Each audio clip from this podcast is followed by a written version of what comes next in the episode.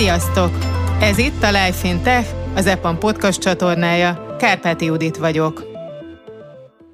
A mai epizódban Kis Richard System Engineering Managerrel beszélgettünk egyrészt a munkájáról, másrészt arról, hogy mit is jelentenek az EPAM-nál azok a bizonyos praktiszek. Szia Ricsi! Szia Judit! A szokásos bemutatkozással indítjuk ezt a podcastot is, úgyhogy kérlek, mesélj egy kicsit arról, hogy honnan indultál, milyen tanulmányaid voltak, hogyan jutottál el az EPA még a jelenlegi pozíciódig? Szabadúszó webfejlesztőként kezdtem, és mint szabadúszó nekem kellett az üzemeltetést is megoldani. Majd csatlakoztam egy startuphoz, mint szoftverfejlesztő. Itt uh, idővel uh, bejött a cloud és a big data képbe, és ekkor értem Magyarországra tulajdonképpen a big data láz, és erre ez a startup is felült. Igazából az üzemeltetés és az automatizáció ugyanúgy megmaradt ebbe a szerepkörömben. Majd elkezdtem a multikhoz csatlakozni, miután kinőttem a, a startupot. Szintén ezek a multik a, a Big Data vonatra felszálltak és megalakították a saját magyarországi, vagyis budapesti Big Data csapatukat, és ezekhez csatlakoztam én. Az egyik ilyen cég, aki megkeresett az EPAM volt, tehát a Big Data fejlesztőként kerültem be, majd az EPAM-nál sok izgalmas projekten keresztül jártam a ranglétrát, és jelenleg a System Engineering Manager pozíción állok.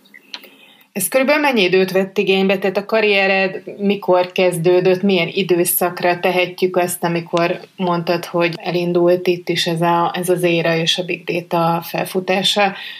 Pontosítsuk egy kicsit, hogy valaki, aki esetleg ebben nincs annyira otthon, az lássa, hogy ez milyen intervallum, amíg ezt a karriert befutottad.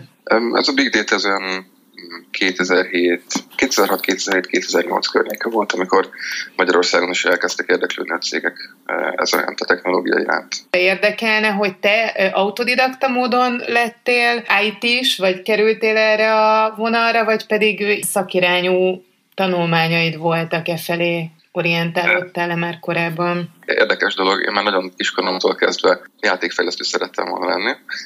Ilyen 14 éves koromtól, és akkor autodidakta módon elkezdtem tanulni. Persze ez vonzott a, a szakirányú iskola felé is, tehát e, ilyen e, szakirányú iskolába jártam, de e, megmaradt az autodidakta tanulás folyamatosan az életemben, mert a jelenlegi iskolarendszer nem nyújt friss tudást ezzel kapcsolatban. Tehát az ilyen cutting dolgok, mint a cloud és a big data, legalábbis még 2007-ben nem volt a kurikulum része egyik iskolában sem. És mi lett egyébként a játékfejlesztéssel, mint álommal?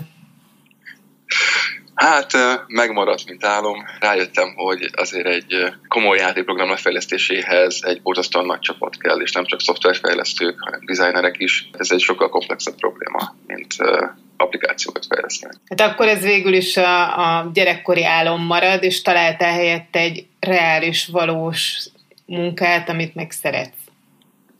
Igen, fogalmazhatunk így. vagy ha én adom a szádba, de te is mondhatod, vagy tiltakozsz azt, de úgy, úgy képzelem, hogy, hogy szereted azt, amit csinálsz, és ha én ezt feltételezem, akkor, akkor vagy cáfolj meg, vagy egy kicsit mesélj arról, hogy mi az, ami miatt erre a területre kalauzoltad magad, és ami miatt végül is ezt választottad így az évek során. Abszolút jól fogalmaztál. A szakmám, a, a hivatásom és a hobbim is, tehát nálam nem áll meg a, a élet a napi 8 óra után, utána is ezzel foglalkozok. Hogy hogy kerültem ide? Hát ez egy, ez egy nagyon jó kérdés. Igazából a komplex rendszerek keltették fel az érdeklődésemet, lehet ezt mondani, és mi számít komplex rendszernek? Először, amikor még az ember nem írt normális applikációkat, akkor egy applikáció magában elég komplexnek. Mindenféle léjerek, és hogy azok hogy kommunikálnak. De miután az ember már csinál többi applikációt, akkor az már olyan szokványos, tehát akkor már úgy ismeri, hogy mi merre hány óra,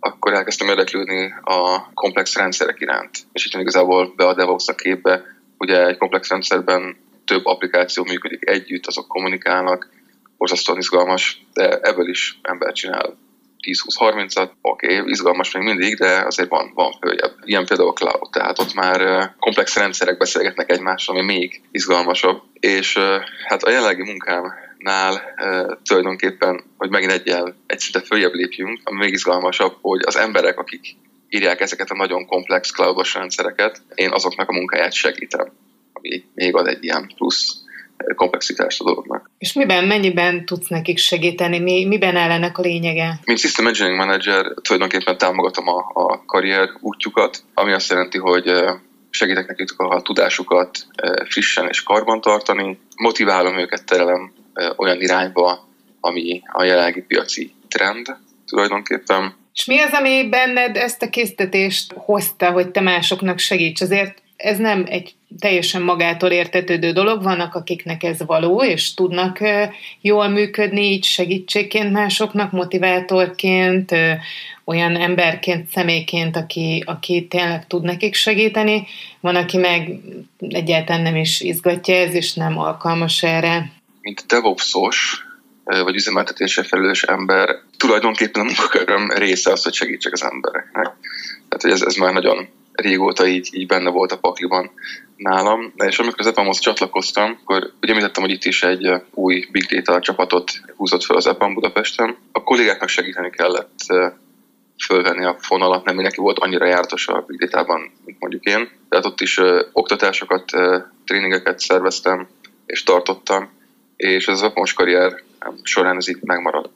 Mm, főleg, főleg a Big Data környékén, de de cloudos témában is voltak ilyen tréningek, és nem tudom, ez, ez valahogy organikusan alakult számomra. Kicsit beszéljünk arról is, ami tulajdonképpen a fő témája a mai beszélgetésünknek, ezek pedig az úgynevezett praktiszek. Mit fednek ezek? Szóval ezek a praktiszek organizációs egységek, ahol valamilyen szempontból specialista kollégákat gyűjtünk össze. Itt egészen konkrétan én a Cloud and DevTest, SecOps practice-ben vagyok, és annak is a Cloud and DevOps részét viszem.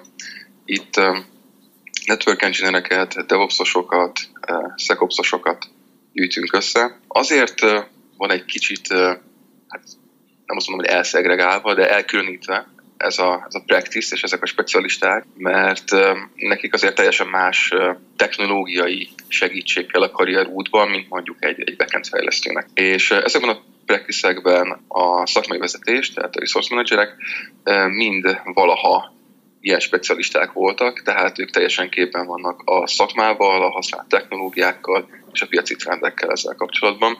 Tehát sokkal hatékonyabban tudják ezeknek a kollégáknak a szakmai fejlődését segíteni. Hogyan működnek ezek az egységek?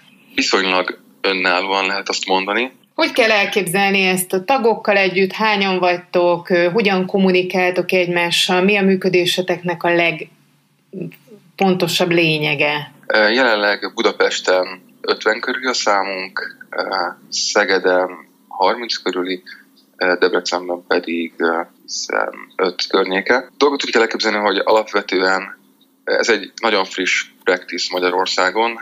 Tavaly, azt hiszem tavaly alakult meg Budapesten, akkor kerültünk be a practice-be, majd pár héttel és hát igazából egy évvel később csatlakozott Szeged, és Debrecen is jövőben fog csatlakozni.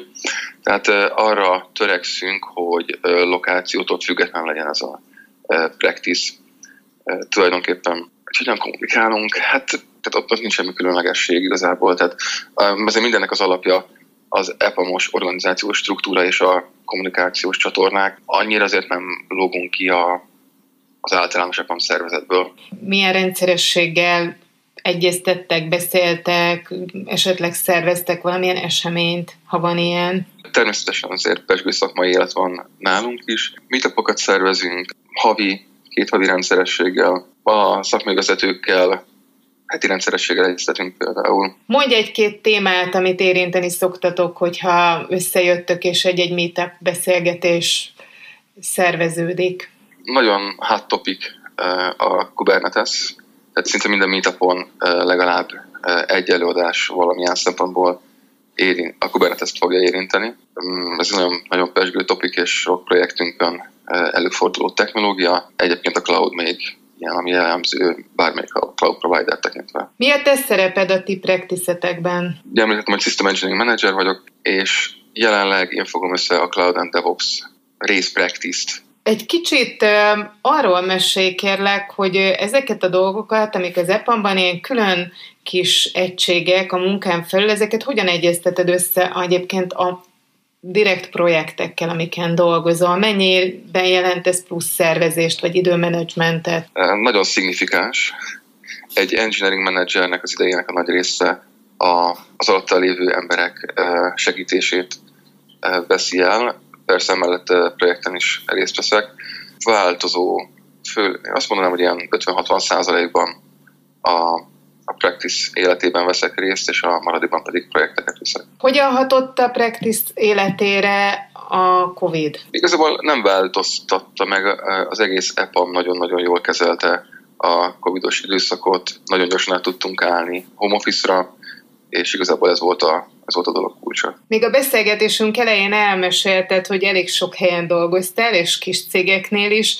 Egy ilyen karrier út közepén, vagy úton éppen, azért már jó sok tapasztalat van mögötted. Te milyennek látod az EPAM-ot? Hogyan írnád le? Mi az EPAM? Nem titok, hogy úgy gondolom, hogy az EPAM eddig karrierem legjobb eh, munkáltatója, mondjuk így, legjobb cég, ahol dolgoztam. Ha egy szóval kellene leírnom, akkor az EPAM nekem a lehetőséget jelenti. Tulajdonképpen, ha valaki az EPAM-nál dolgozik, egyszerűen meg tudja találni a számítását. Annyi projekt van, annyi fajta és típusú pozíció, amit, amit mind el kell látni és el lehet végezni, hogy egyszerűen, ha valaki IT is, és abban, ebben a szegmensben valamilyen specializációt keres tulajdonképpen, azt Epamon belül megtalálja, és ami fontosabb, hogy a vezetői támogatni fogják abban, hogy el tudja érni ezt a, ezt a célt, amit ő szeretne dolgozni. Legutolsó kérdésként, mi a te célod? Mi, mi felé haladsz jelenleg? Mi az, amit kitűztél magad elé a következőkre?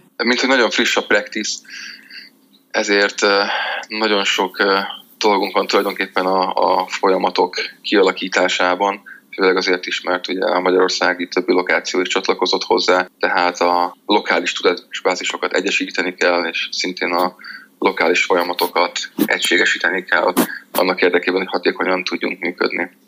És ez a jövőbeni célom. Köszönjük, hogy ismét velünk tartottatok. A következő adásig pedig olvassátok interjúinkat, cikkeinket a Life Intech blogon, és hallgassátok a korábbi beszélgetéseket itt a csatornán.